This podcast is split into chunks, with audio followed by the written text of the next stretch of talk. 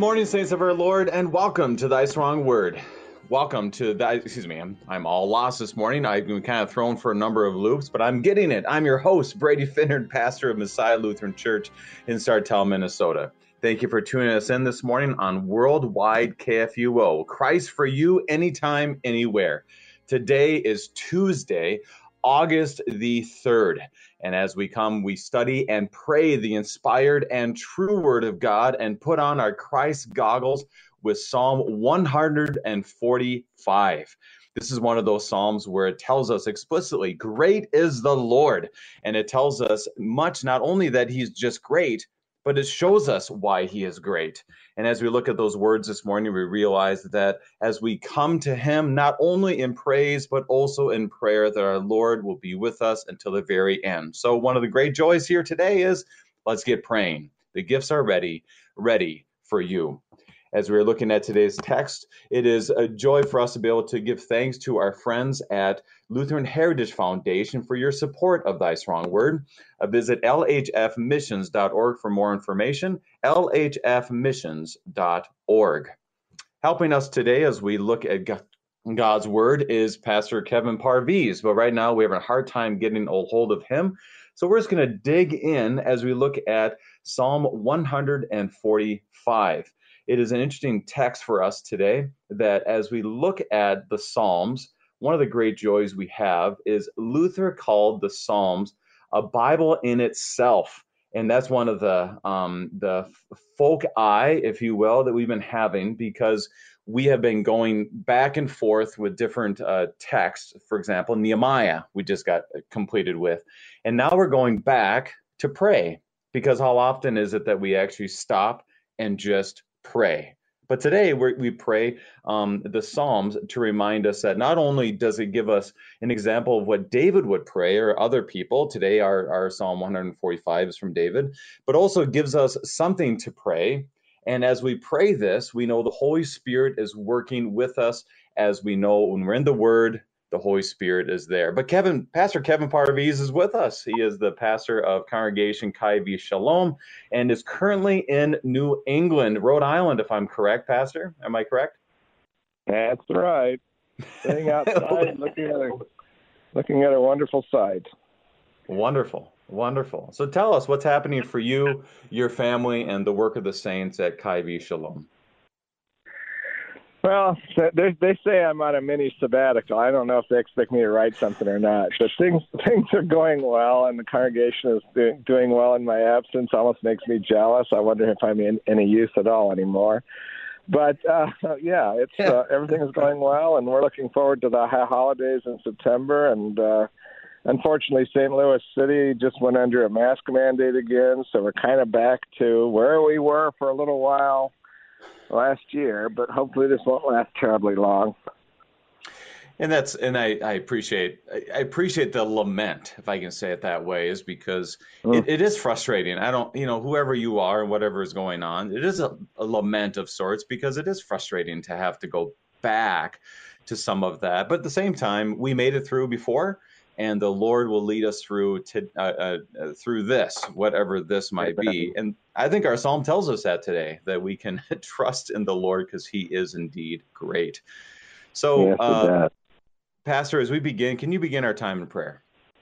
Sure. Abba Father, we thank and praise you for this great day and this opportunity by uh, by your gift of creation to reach people all over the world through the gift of the radio and the internet. We pray your blessing on those who are listening, that by your Holy Spirit you would anoint their hearts anew for understanding and teach us what you desire us to learn from this psalm. B'Shem Yeshua HaMashiach, in the name of Jesus, our Messiah. Amen. Amen. Reminder to our listeners if you have any questions concerning Psalm 145, send us an email, kfuo at kfuo.org. Or as we join together live today, Call us at 1 800 730 2727 or 314 821 0850. 314 821 0850. Now, Pastor, as we go back and forth with our text, we had Nehemiah. Now we're going back to the Psalms, and then was going to be a lot of fun. Is next week we're going to start with the book of Hebrews, and and it's really I think there's a lot of connections as we look at that, looking at Old Testament, looking at Hebrews, and going back to the Psalms to pray. And so, Pastor, tell us. I want to get your thoughts on this because we've been asking all of our guests this. The Psalms they're very important to the Christian church. They've been important to the church from really the beginning. Um, um, so tell us about the Psalms. Why are they important to the church and also for us as Christians?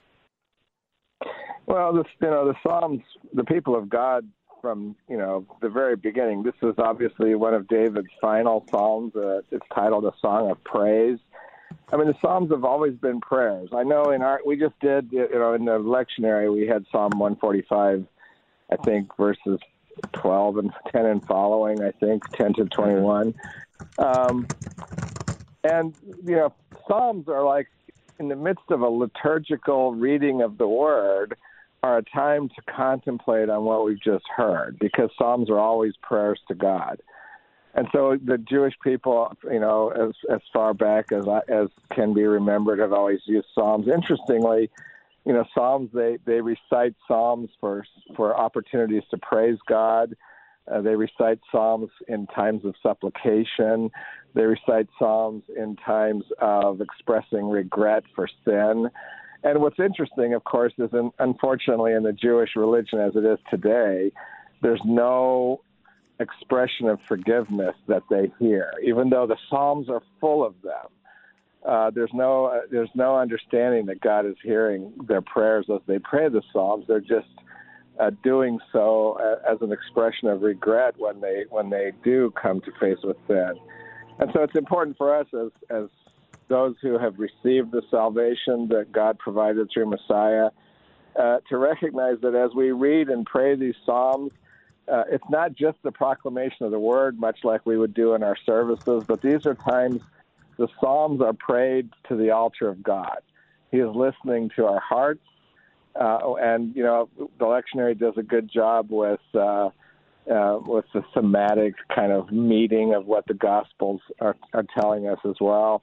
And this is a psalm of praise. It's a psalm of, of saying, you know, God, you have everything. I am nothing. Thank you for pouring it out on me interesting thing about 145, obviously, is it's a, an acrostic, and yet there's a great mystery about the Nun verse.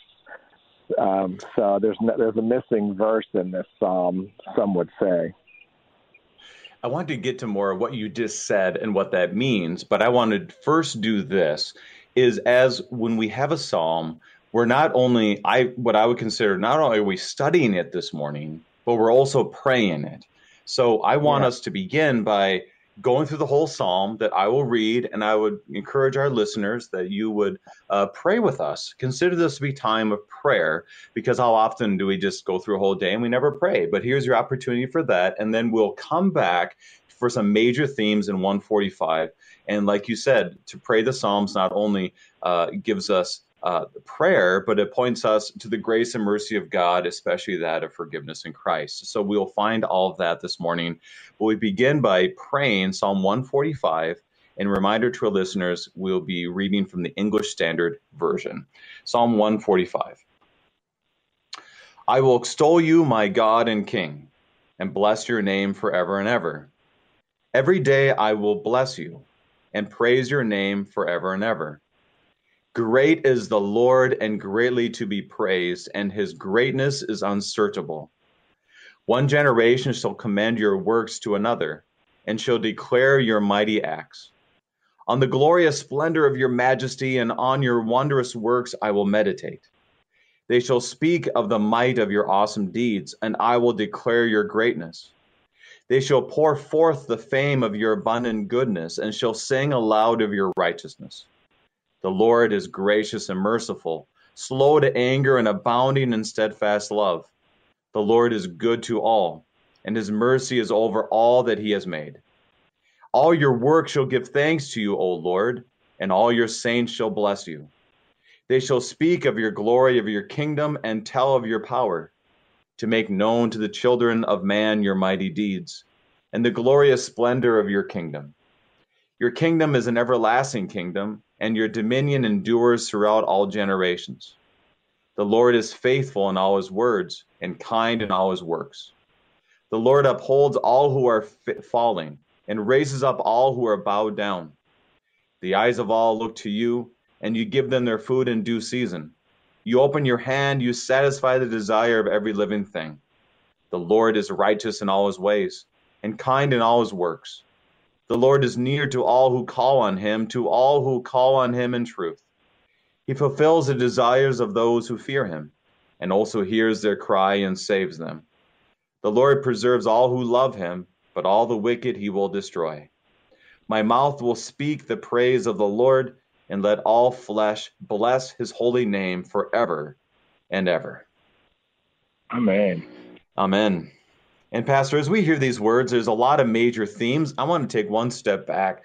And for me, Psalm 145 always has stuck out because it's something that we pray at the beginning of our dinner prayer quite often in our home. Um, this is from the hmm. Small Catechism, Psalm 145, verses 15 and 16 are part of our dinner prayer. I didn't grow up with this, but this is something that we've been able to incorporate with our own family. So then I think of Psalm 145, I think of that. But usually at that time I'm just really hungry and I'm just thinking about how I can get this done so I can eat. So uh, tell us what what do you think of Psalm 145 and maybe some major themes or thoughts that will help us get started off on the right foot. Well, it's interesting that you talk about that because you know, in it is traditional in Jewish homes to give grace afterwards, so we don't rush the prayer. I just want to get food. So we can spend a little more time on that. But uh, Amen. yeah, I always make fun of that in Passover. So, but yeah, so obviously this is a psalm of praise. David wrote as, as an acrostic. Um, the funny thing is, whenever you get 22 verses in a psalm, that should always give you a hint that this is an acrostic. Uh, this is 21 verses, so the nun verse is missing. There's lots of commentary on that. Hmm. Um, but you know, the, the major themes here are obviously uh, one, God's creation of all things and His benefic- beneficence of pouring it out on us, and then our thanksgiving to Him for all the blessings. But what's interesting too in the Psalms, and uh, um, this was the psalm that goes with Jesus' proclamation of "I am the bread of life" in the liturgy last week. Right. Uh, the Lord is near you, and so that nearness, that that communion with God in the very nearness of our taking His body and blood, is is part of this psalm, uh, which is why I think it was chosen in the lectionary for this series of readings. Uh, then of course there is forgiveness in here. The Lord, sh- you know, shows mercy and He saves us, and it's it's so sad that the the people that I am called to minister to recite this psalm and never hear the salvation of God, um, and never really, um, I, I, guess, internally t- accept it and receive it. Um, there's obviously the Lord's hand in times of trouble. He's the one that holds us up. I mean, there's just everything. I mean, I feel like David, at the end of his life, as he wrote this psalm, just poured everything from his heart, all that, he, all of his experiences, all of his challenges, all of his guilt, everything. He just poured into this prayer. I want to ask two questions. The first one is you said acrostic. Uh, and, and, what does that mean? So it's an acrostic uh, psalm. What, what does that mean for the simple minded people like myself? Well, yeah, all of us. I've, I've been thinking about figuring out how to retranslate the psalms so that the acrostic becomes more uh, obvious in English. Mm-hmm. But every verse, uh, there are 22 letters of the Hebrew alphabet. And so every verse begins with the, the first letter, the second letter, all the way through to the end. Uh, and so, you know, obviously, when you have 22 verses, you should, if you go back to the Hebrew, you can see the acrostic. Um, you can't really see it here as well in the English, but it's interesting because that is, I think David might have written seven acrostic poems. Uh, hmm. and there's an importance to that acrostic because there's an order to that. There's, there's, it's not just pouring out thoughtless things, and this is clear poetry. And so, a, a common one would we say that Psalm 119 is acrostic? Is that how you would? Because it, it there it lays it out, but is that how we would say it or not? Yeah, Psalm 19 is a much longer acrostic. It has every section that begins with a letter of the Hebrew alphabet.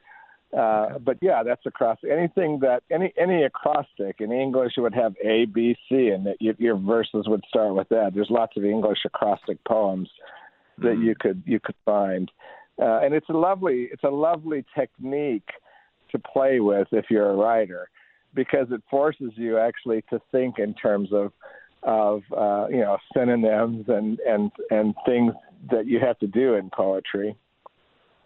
Now, Sometimes I wanted to ask this. Go ahead. Go ahead. No, I'm, no, I have nothing to do with that. I was going to move forward, but keep going. I just feel like you know the uh, E. E. Cummings and and people like that who wrote free verse and, and well, I love some of those poems. They're they they, they become a little uh, less structured and I think easier to write. It's nice. It's nice to hold yourself to a structure and force yourself into thinking of all these concepts in many different ways. And as you said so well, not only did David pour his heart out into this psalm, but also he had a, a definite plan when he wrote it um, and prayed it and sang it and, and, and so forth. And that's why I wanted to ask this last question before we dig in a few verses at a time is when someone were to tell you, um, I want to read a psalm and, and I want to pray a psalm and what would be the time that you tell somebody to go to Psalm 145? What kind of situation or pastoral care situation would you be in to suggest this psalm? I mean, almost any human condition is expressed to Psalm 145. If someone comes feeling guilty, this psalm will give them grace. If someone comes feeling burdened, this psalm, psalm will give them lightness if someone feels grateful, this psalm will give them uh, expressions of praise for the gratefulness that they have. I mean, so the, the and you know, in 145 is, is it's used liturgically in um, Hebrew worship in a lot of different ways. Um, at Rosh Hashanah at the beginning of the new year, which is coming in next month, uh, there's a refrain here that is always used in, on Rosh Hashanah. So I mean, it is it, it really is the psalm I hate to call it this because it seems so trite. The go-to psalm if you can't think of something else. Got I mean, it. obviously, I love Psalm 51 for repentance and and forgiveness. But I mean, this has. I mean, any condition that you are suffering, the psalm will speak to you. And I like how you said that because when I was reading this psalm, I was thinking to myself, this is almost a confession of who God is as well that it tells and us all that God does. Yeah. And it's and it's a wonderful expression of our responsibility as we receive the gifts of God to tell others about that. I mean, so it does. It even urges us to witness. I did. I did read one commentary that said this is the mission psalm. So I that, that yeah. definitely relates with what you're saying. So we talk about all these themes. How about we dig in? Um, we'll be kind of breaking it down a few verses at a time and to see what God has given us in this psalm.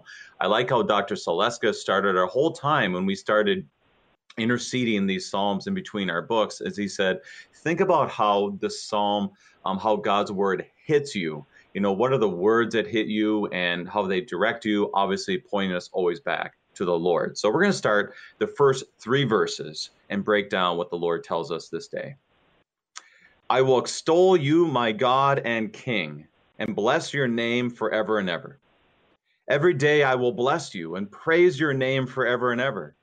Great is the Lord Yahweh and greatly to be praised, and his greatness is unsearchable. I think I think the uh, Pastor Parviz, we probably could be focusing on these three verses the rest of our time. But what are some major thoughts you found, or what are your thoughts on these verses? Well, the first thing, and I had a, a member of our congregation who came to us from a non-Jewish background, uh, and never actually had considered God to be King of the universe until he started hearing our liturgy because you know in, in hebrew liturgy king of the universe is very prominent.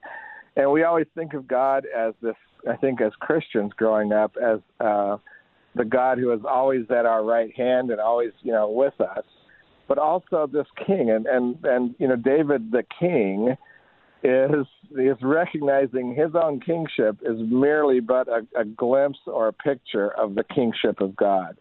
And then, of course, there's this this refrain in this psalm: "Bless you, your name forever and ever." I mean, this is forever and ever. It's, it's twice in this. Uh, so there is this this uh, expression of not the unattainableness of God, but the majesty of God, who would di- who would deem to even come to us. This, I mean, we think of kings. You know, the royal family is very popular. Um, we don't know if Charles will ever be king, and it doesn't really matter to us Yankees. But the reality is, you know, we think of these kings as as being sovereigns of little tiny kind of nation states, when in fact our king is the king over all the heavens, all the universe, all the created planets, all the stars, everything, and yet he deems to come to us. Now, as we look at that language, that that is language that is hard for us to understand. Especially, you know, we went through First, Second Kings, and we saw the joy of a kingdom and the not so great of a joy yeah. uh, with kings. And so you don't have a we don't. It's hard to grasp it because we don't see a lot of good kings. So that part in itself can be hard to grasp. But then it it, it lays it on and on about how great is the Lord and greatly to be praised. I thought that was that's really seen as kind of the main theme of this whole uh, psalm, mm. and I'm trying to gather my mind a little bit around the idea of great is the Lord and greatly to be praised, because that obviously was not always true with the kings of this world. So, what are your thoughts on what David writes here? And you can't really get your mind around it because he tells you later, and the next, and his greatness is unsearchable. So, right, right. So try to get our mind around the greatness of the Lord because we we our king is no human king. Human kings are totally depraved. Uh, even David, who shows us is depraved, right? The greatest right. of all the kings. Uh, but this is a, a God. This is a king that, uh, and, and not just. And I love how David never refrains from uh, often using the Tetragrammaton, you know, Yahweh, and you, you you read that, which I really appreciated as you read it as you read these three verses, because I mean his name, I am that I am, is it says it all about who he is, mm-hmm. and it's mm-hmm. totally unsearchable in our own finite little minds. I want to ask you this too, because this confuses me. I, I feel like I'm very confused this morning, so I'm glad you're here, Pastor Parviz. Is uh, when when I think of how we speak, if somebody um, helps me in a way that I'm very very uh, uh, very thankful for, so a teacher or a coach or whatever might be, my parents, I would say that person has been a blessing to me. And when I stand up at the end of worship, I will give people a blessing, the benediction, and will say, The Lord bless you and keep you. But the language here it says in verse 2 every day I will bless you. And it, he's speaking to God, if I'm correct. I will bless you, O Lord. How in the world do we bless God, or am I looking at it completely wrong? I mean, you know, in our liturgical format, we say right before the benediction, "Bless we the Lord." Uh, mm-hmm, let right. us bless the Lord. And how is it that we bless the Lord? And we bless the Lord by receiving Him. I mean, He that's all He ever wants is relationship with us. And when we when we allow Him to serve us through the divine service in our in our worship practices, and when we uh, thank Him for the that, those, it's it's inconceivable that we could you know we're cockroaches basically in the universe how could we bless this this mighty extol? But yet we are not cockroaches. We might feel like that, but the reality is we're the crown of His creation, and when we when we receive His blessing, we bless Him. That's it's a weird. I mean. It, the only human relationship that we can even say is a father to a son. I mean, the father or a child. Father, you know, fathers they pour out their life for their children, and when their children give them back, you know, even the least love, we feel blessed by that. You know, uh, and and I think that's kind of in a very, you know, inane sort of way, kind of the way we bless God, just by thanking Him for the greatness that He is and and the joy that He gives us. That is that is very helpful because it definitely is a different language and also reminds us of how we really can't bless him the way that he blesses us. It's almost a um, I believe in you, I, I, love you kind of language that all we can give back is a thanks. All we can give back is a I believe you or I'm with you or receive him in faith. And that is hard to, to it makes us realize right away we don't deserve any of this, but yet he gives it, which is why David says, I will praise your name forever and ever, because all this you give, I don't deserve whatsoever. Pastor, any last yeah, thoughts before we go to our break? Well, that's why I love that. Let us bless the Lord at the end of the service because we have spent an hour and a half receiving his blessings. Uh, and then it's simply a, an opportunity to say, We are the ones by whom your name is holy. That's what the Aaronic benediction is saying. I will make my people my people, I will make them holy. And so when we say, Let us bless the Lord, it's just a time to say, Thank you, Lord, make us your people. I want to touch on a little bit of the end of verse 3 after our break because it says these words, like you said, his greatness is unsearchable, which for us just makes the majesty of God beyond comprehension. But I also think that can be abused. It can be looked at in an incorrect way. Is he's unsearchable, therefore. So I want to talk about that after our break. Right now, we need to take our break. We are we are studying and praying Psalm 145 with Pastor Kevin Bar- and we'll be right back.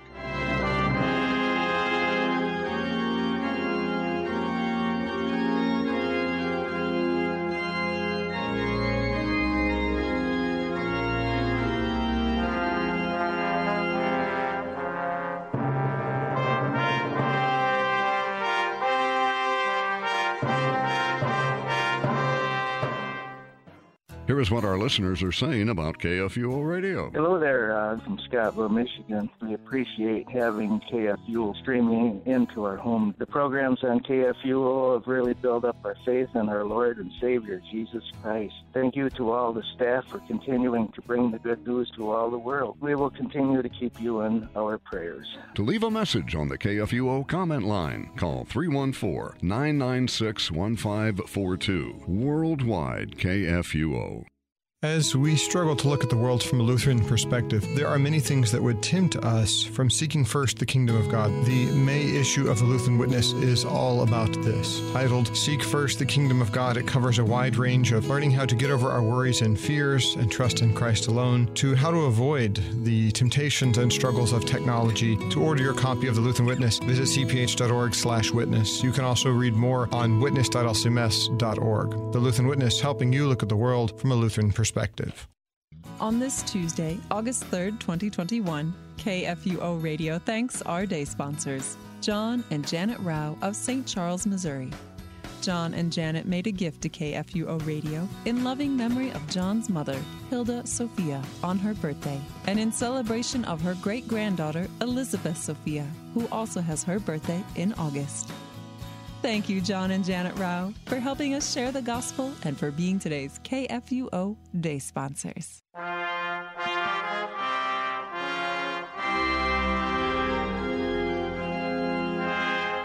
And welcome back. We are studying and praying Psalm 145 with Pastor Kevin Parviz. And it tells us in Romans chapter 11, which connects with our verse 3 of Psalm 145, Oh, the depth of riches and wisdom and knowledge of God, how unsearchable and how inscrutable his ways. Paul tells the church in Rome. And for me, that is is beyond amazing to think about how God is so far beyond our understanding but also, I've heard it be abused in something like this Don't put God in a box. Don't try to tell us how we interpret God and how we look at God. And I think God is like this, and how dare you tell me differently? That's how this verse has been used by people. And so, Pastor, what are your thoughts on that um, usage of those passages? Yeah, the popular phrase I hear around St. Louis is don't put a period where God put a comma. Mm, hmm and, mm-hmm. and, that basically is saying you don't know what God is thinking, so let He will do whatever He wants, and everybody's perspective is is valid. And the reality is, God does reveal Himself to us. He He may be inscrutable and unsearchable, but He reveals Himself to us in at least two important ways that we can then, at least in our, in our finite inability to to comprehend all of who God is, we know one thing that God has identified Himself to us by the Word, and so the Word can help us to, to at least know part of at least who God is, the things that He wants us to know about Him, and then secondly, and most important, and unfortunately, don't put a period where God put a comma is used by churches. His people who have received the Holy Spirit, the Holy Spirit, God within us, is there to help us know His Word and understand what it means. So, yeah, God may be unsearchable and inscrutable, but in areas where He wants us to know Him, He reveals us, Himself to us, and we can know Him. Well, and and that is is so helpful and it's so simple. I'll say it that way. And sometimes it can be yeah. very frustrating because I think there. Go ahead. People make the Bible harder than it is. They look for you know. I, the, I, I went through the whole thing with people years and years ago. The Bible code and all the secret yeah. things that are in there that God holds back from normal people. But you have to have some kind of you know. God gives us His Holy Spirit and he tells us what he wants us to know. It's just not that hard. And this is where it's very comforting as a Christian, and it was for my own formation um, as a as a Christian. I would say even above being a pastor or whatever it might be, is that to be able to say we don't know that, like to be able to say without fear, you know, we really don't know about that. We don't know about this or know about that, and and finding that in the strong word and a lot of what KFUO does is that we're able to admit yeah, we don't know that. But let's talk about what we do know. We we do know the assurance of salvation. Like you said, we do know the assurance of forgiveness. We do know in an immense amount of history that no other book has. And so we can focus on what we don't know, but Lord have mercy. Can you imagine in our lives that that's all we did all day? Well, I don't know how to do this. It'd be so it'd be so yeah. much beyond belief. But here we do know what we have, which is solid, which is a rock, which is everything we have and gives us salvation in Christ. So that I don't know. Any last thoughts before we move on? I mean, God God doesn't want to be the aloof, unsearchable God. He is, by his very nature, unsearchable because, again, King of the universe. Let's let's be honest. We don't even know as much as much knowledge as we think we have. We don't understand the universe. God is its king. He's the creator of those things. He knows all those things. We don't need to, but he tells us what he wants us to know about him because he wants relationship with us. So let's continue to find out more about that relationship by these next few verses. We'll be reading verses 4 through 7. One generation shall commend your works to another, and shall declare your mighty acts. On the glorious splendor of your majesty and on your wondrous works I will meditate. They shall speak of your the might of your awesome deeds, and I will declare your greatness. They shall pour forth the fame of your abundant goodness, and shall sing aloud of your righteousness. Pastor, what do you find in these verses? Well, I, you know, this is for me. This isn't. Um, this isn't necessarily the mission text that we have over in starting in verse 10. Mm-hmm. This is Father, you know, parents teaching their children. This is small catechism stuff. This is why Luther wrote the small catechism uh, for parents to teach their children, for us to share the knowledge of God that we have, to share. You know, I love baptisms when I stand before the parents and the baptismal godparents or sponsors and and we commend them with that duty to raise this child in the in the knowledge of God, to bring him to the to the worship of God, to teach him the the Apostles' Creed and the Lord's Prayer, and help him to help him or her to read the Bible. That's a that's and you know in in Jewish tradition we have the oral tradition of keep in mind the Bible wasn't written down for everyone, you know, everybody who has seven copies of the scriptures in their house. You didn't have that in those days. It was it was father telling their sons so that the oral tradition would continue. And that's what this is speaking of to me. And and I love when David says, "And on your wondrous works I will meditate." Mm. He doesn't say no. I will I will study. I will I will break them down and categorize them. And, you know, he says, I will meditate. You know, things I don't understand, I will meditate on and marvel at. And, you know, what is meditation? But just a time in which we open our hearts and minds to the things that God is telling us and let Him speak to us. I'll say this. This is that that that part struck me as well because what he says is meditate and meditation is not memorizing words so you can win Bible trivia. Um, right. and that's kind of how we treat the Bible is we treat the Bible like I'm going to learn all these facts. And I'm not saying that we shouldn't know facts or we shouldn't know the history or shouldn't know any of those things. But I mean, my goodness, we went through Nehemiah and I went through so many names to try to pronounce them and to say them. And yes, God remembers all those names. And it's a good thing because I can't remember all those names. Um, but the scriptures are something to meditate, to be able to uh, chew on, to be able to uh, reflect on. Clearly, not every single moment of every day we have to do this, but then God gives us those moments, like this psalm, to stop and say, wow, God is so good to us and he's good to all people, all things, and he pours this righteousness upon us. And so, how can I not help but bless the Lord, as we've said so far? So, I like how you brought up meditation, um, that it was not, it's not something as simple as knowing all the facts because they didn't have it all together in one piece, but they are still meditating on God's powerful and strong word.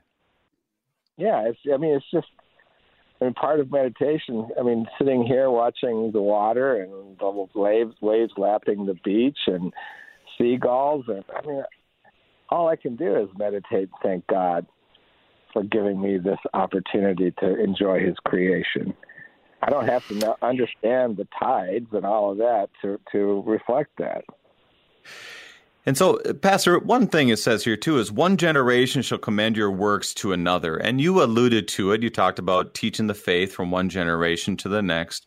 What what is the power of knowing that this God is not only from one generation, um, but is to another, and it's way before our time. The unsearchableness of God came way before us from the beginning of time. What's the power in that language he uses here?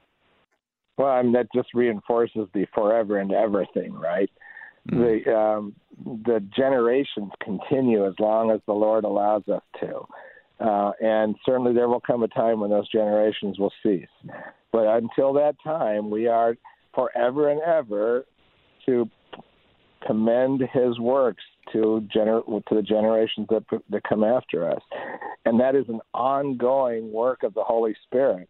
Uh, and and that's the blessing of the church. You know, we always lament here in the West how how the church is collapsing and disintegrating, and nobody. And I'm I'm staying in an area where I'm literally. I, I hate to be.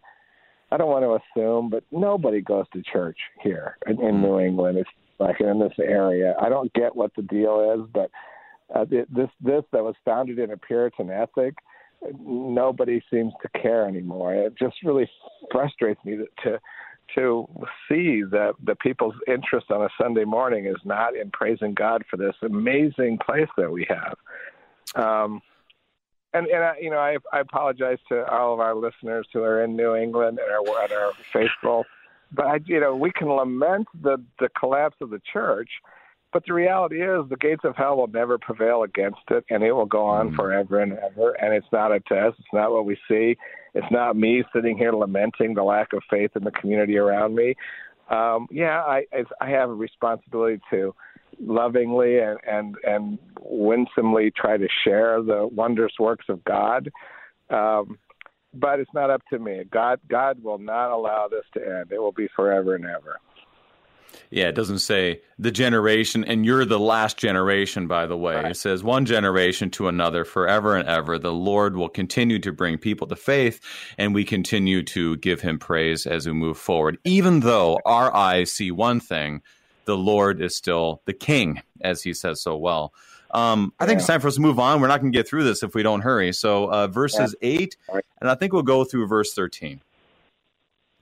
The Lord is great. The Lord Yahweh is gracious and merciful, slow to anger and abounding in steadfast love. Yahweh is good to all, and his mercy is over all that he has made. All your works shall give thanks to you, O Yahweh, and all your saints shall bless you. They shall speak of the glory of your kingdom and tell of your power, to make known to the children of man your mighty deeds and the glorious splendor of your kingdom. Your kingdom is an everlasting kingdom, and your dominion endures throughout all generations. Yahweh is faithful in all his words and, and kind in all his works. So now we and, and now we, we, get, we get beyond the praise. I'll oh, go go ahead. I'm just saying there we get to the crux of this is what is what we do and, and there's a dichotomy here between the saints and the children of man. And mm-hmm. I think we need mm-hmm. we need to think about that dichotomy as we as we look around us. In in what way? Well, it's just that you know the saints shall bless you, and we are to speak of the glory of your kingdom and until of your power, and to make known to mm. the children of your mighty deeds. Those are not necessarily the saints. I mean, I think it's really important to strengthen the faith of those around us because unfortunately we have seen it that people who are faithful will sometimes walk away from their faith. I don't understand how that happens. I've often meditated on whether I am I am susceptible to that as I get into these kinds of uh, arguments with with Jewish people who have very cogent arguments against the messiahship of Jesus. But the reality is there is a distinction between the saints who are the children of the Lord and the children of man. Uh, and mm-hmm. there's that fallen nature in the children of man that yes we have in, in our flesh, but has been washed away in our baptism, and we become God's children. And so we, as God's children, are to extol his mighty works to those who do not know him. Mm. And in these verses, it very much so shows us what we can tell about this gracious and loving God. For example, that God is gracious, God is merciful, God is slow to anger, he has steadfast love. He is good to all and has mercy over all. And so, if you're wondering, boy, I don't know what I can tell about God, well, I think he gives us a pretty good list. As you said, this is a, a mission call to us, not only of what we receive, but how we can bless the Lord and bless others with these same words. Any thoughts on all the rich language it tells us about the Lord? Uh, and I just think and uh, trust me, I don't have any problem with apologetics. I engage in apologetics a lot, and I think they're very important to to undermine sometimes what people believe and, and trust in. But the things we have to tell about God are those unsearchable things, and and we. And I love the way you stress the word all, because all includes the saints and the children of man. All includes all of His creation and all of his wondrous works will give testimony about him. And so I think that's really important to make that. It's it's it reduces our responsibility. I mean, you know, I think we as Lutherans do a really good job of giving God all the glory when someone comes to faith, and taking all the blame when someone does. and and because we have a fear of failure, we just don't share our faith. And uh, right that that's just not appropriate. We don't get any. It's all about God, and and God will call those to whom He will call. We just tell about His gracious mercy, and His grace and mercy, His slowness to anger, His abounding in love, His goodness, His mercy, all of that. And I think that is very helpful for us to hear that word all because it's very easy for us to be able to put people into um, um, compartments and just say, okay, that's that's kind of them. They're not going to listen. This is not going to happen there, or whatever it might be, as opposed to seeing that this grace is to go upon all, and then therefore we we can share that God loves all. I mean, it can be abused. Once again, this is one of those abused uh, realities in our culture that you say that God loves all doesn't mean that we, He accepts all things. Um, that he's gracious upon all does not mean that there's not a way we should live. Kind of like you said, there's children of man and children of God, distinctions that we have and baptism and so forth. And it's very helpful for us to be able to use that and have comfort in that. And the same time, to be able to still end with that. So you can say, God loves all. And then you can talk about what does that mean? How does that look? And still end with God loves all on account of Christ without fear, because, like you said, it's all about Him, anyways and and if God loves all, granted we are broken, sinful people, but we should aspire as well to love all. Now, Pastor, I don't know if you looked into this at all. Verse 13 has uh, brackets at the end of verse 13. Any any thoughts on that part of this. I don't know if it has something to do with the noon that you were talking about with um, the Hebrew language, but it has these brackets. And what does that mean? Did you look at that at all? Well, so yeah, there's a uh, so you know if you look in any Bible, it'll tell you this is in the Septuagint and Syriac, and it's not in the Dead Sea Scrolls version of the the Psalm 145. This is the missing nun verse, and the best thing I can say is, and there's tons of commentary down through the centuries with regard to rabbis who are making up things about why they think the nun verse isn't there. Um, they say that it's, you know, I just, we don't have time to go into all the pill on that. But the reality is, the best thing we can say is, well, this is fine, and I'm glad the ESV marks it in brackets. We just don't know. And that's okay.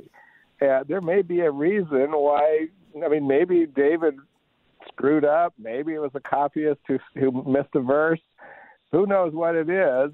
Or it could be an intentional upon David to say, think about these things. Who knows? That's right. You know, that all we can say is interesting, but I don't know if it's salvific.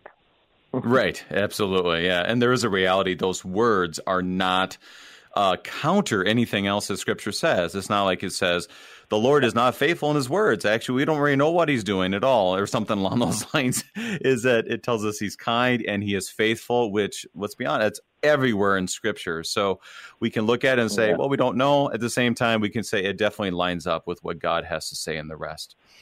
Uh, yeah, Pastor. And, and point out this little interesting anomaly in the acrostic, which is, I think, interesting for believers to get. You know, some would say, "Well, this shows you that the scriptures are not true because if that was an actual acrostic, there would be a nun verse, and now you guys have it in the brackets, so you're just trying to make stuff up." Yada yada yada. Uh, you know, right. it's it's an interesting anomaly. It's something to, to to know about, but you know, it ultimately isn't that critical. And I suspect my personal suspicion, given me, you know, given who I am, is that David did this for us to trip over it, just to re- just give us a break in the middle to say, hmm, let's think about why this might be missing and what's before and what's after, because there, there's a transition here. You're exactly right. So let's get to that transition. We'll do 14. I think we'll go all the way to the end as we come upon about uh, uh, eight minutes left in our time. 14 all the way to the end, verse 21. Yahweh upholds all who are falling and raises up all who are bowed down. The eyes of all look to you, and you give them their food in due season. You open your hand, you satisfy the desire of every living thing. Yahweh is righteous in all his ways and kind in all his works. Yahweh is near to all who call on him and to all who call on him in truth. He fulfills the desire of those who fear him. He also hears their cry and saves them. Yahweh preserves all who love him, but all the wicked he will destroy. My mouth will speak the praise of Yahweh, and let all flesh bless his holy name forever and ever. So we hear more about who God is here. What does it tell us? Especially, I think the transition here is from proclaiming God's greatness and wondrousness and unscrutableness and whatever it is to an individual perspective. Um, his his his love not just for us as a people, but us as an individual who might be who might be struggling with things, um, who might be sinful and not repentant. I mean, there's there's clear. Uh, you know, that's the one thing I think that the, the Christians have got over the Jews in the traditional use of the Psalms. Jewish people don't often look at the imprecatory Psalms and call that call burning fire down on the heads of their enemies. Uh, it seems a, an interesting kind of Christian perspective. I hear a lot of a lot of that going on. Uh, I don't think that's um, necessarily what um, God gave us those imprecatory psalms for, but to remind us that we are broken people. And here, this that reminder is right here. And the Lord preserves all who love Him, but all the wicked He will destroy. That's the crux of this section there is a distinction. It's the same distinction up above between the saints and the children of men, but now we understand their destiny. And then, of course, his concluding thoughts. And what are his concluding thoughts? My mouth will speak the praise of the Lord. Even even even David, who struggled with his own sin and who found the forgiveness in God, um, you know, he knows the temptation to be wicked. And so he is praising God, I think, for his own redemption, but also for the redemption that, that God gives to the people who will turn to him in repentance. Now, Pastor, we have a question that came in, and I think it's a good one because you mentioned that this is probably written towards the end of David's life.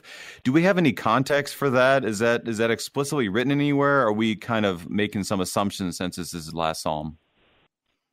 Um, well, I mean, I, I, I mean, there, if you look at the timing and the the sort of chronology of the Psalms, this falls toward the end of his life, and it is. Um, I mean, David has.